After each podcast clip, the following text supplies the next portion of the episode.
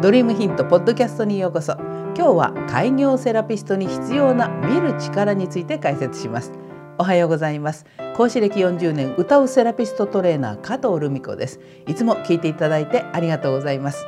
この番組では日々のスクールでの出来事や生徒さんとの話題の中から個人でサロンを経営する開業セラピストさんに役立つヒントをお届けしています。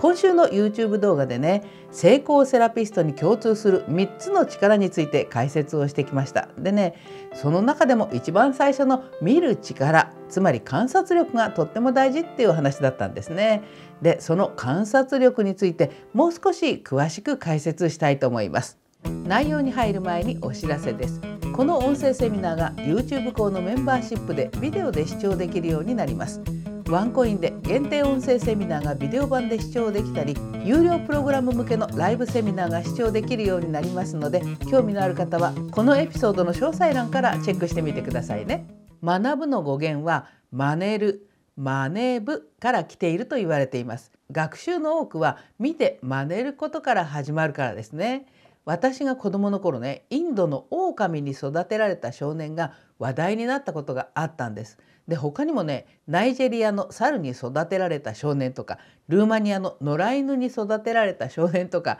インドの狼に育てられた姉妹とかね赤ん坊の時に何らかの理由で親に捨てられたり迷子になったりして狼や猿など野生動物に育てられた後に発見された例っていうのは世界中にあるんですね。で彼や彼女たちはみんな一様に言葉を話すことができずに育てた動物と全く同じ行動をしてほとんどの場合が治療や教育を受けても言葉もあまり話せずに人間の社会生活に適応できなかったっていう記録が残されているんですね。動物はまっさらな状態で生まれて生きていく方法を見て真似ることで身につけるっていうことですよね。本能よりも環境の影響が大きいっていうことがよくわかりますね。で技術を身につけるのも見て覚える要素やっぱりすごく大きいですよね。特に手の技術っていうのは世界中どこでも、まあ、見て覚えるっていう徒弟制度で伝えられてきたでしょ。日本でも師匠は見て盗めって言ってね何にも教えてくれない人が多かったようですね。でもねある意味それしかできなかったんだと思うんです。例えば名人って呼ばれるそば打ち職人さんって季節や気温やその時の粉の質によって水の量を決めるって言われてるんですよね。夏から秋にかけての収穫時期のそば粉は新鮮で水分もたくさん含んでいるし冬から春にかけては水分量も減ってるでしょその日その日の気温や湿度とも相まって多分毎日微妙な手加減をして美味しいそばが打ててるんだと思うんですね。でそれはね何万回何十万回とそばを打ってきた中で膨大なデータベースが職人さんの手と脳に刻み込まれて蓄積されてできてるってことなんだよねだからそれをレシピにして渡したとしてもねその微妙な手加減を言葉や数字で表すことはできないんだよね。それはねそば打ちだけじゃなくて陶芸や染め物や木工などね手を使う全ての技術に共通だと思うんです。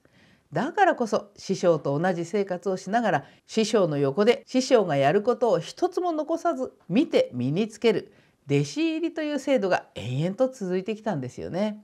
ちょっと大げさな話になっちゃったんだけどセラピストのトリートメント技術もよく似てると思うんです。で今週の YouTube 校の動画ではセラピストの技術をきちんと身につけるためには見る力観察力が大事なんだよっていう話をしたんですね。で実はこの観察力というのは技術を覚える時だけに必要なことじゃないんです。セラピストとして今後仕事を成功させていくためにはとっても重要な要素なんですね。でそれが何かっていうとねお客様を正しく観察するってことなんだよね。いらっしゃいませ。じゃあいつもので。っていうね。毎回同じ順番とやり方のトリートメントを続けていたらお客様の側からしたらね今日はとっても気持ちが良かったわ。っていう日といやなんだか今日的外れであんまり気持ちよくなかったわ。ってムラが出ることになるんですね。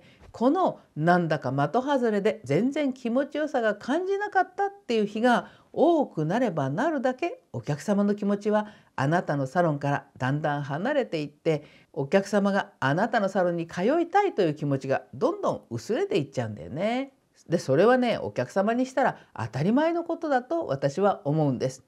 あなたがいつも全く同じトリートメントをしていたとしてもトリートメントを受ける側のお客様の状態って毎回違うじゃないですか。もしあなたが完璧にいつも全く同じトリートメントができるっていうセラピストだったとしてもあなたのサロンにやってくるお客様の状態は毎回違うじゃないですか。お客様一人一人体型も体質も筋肉や脂肪の量や質もみんな違うでしょその上同じ人であっても日によってね疲れ具合や体の状態って毎回微妙に変わってくるんだよね。凝りのある場所って生活スタイルや仕事や体の使い方でだいたいいつも同じ場所に出るんだけどでも日によってはね全く別の場所の凝りがすごく強く感じられるってこともあるんですよね。それを全く毎回同じ流れや強さや深さでやってしまったらお客様が感じる気持ちよさや効果は全く違ってくるでしょ？それにねセラピスト自身だって日によって体調や気分の影響を結構受けてるんですよ。例えばさ私自身の顔でも朝起きた時には目がくぼんでたり目の下のクマが濃かったりして別人ってびっくりすることがあるじゃない。ほらこうやってほうれい線が今日は深いなとかねあこれは年のせいか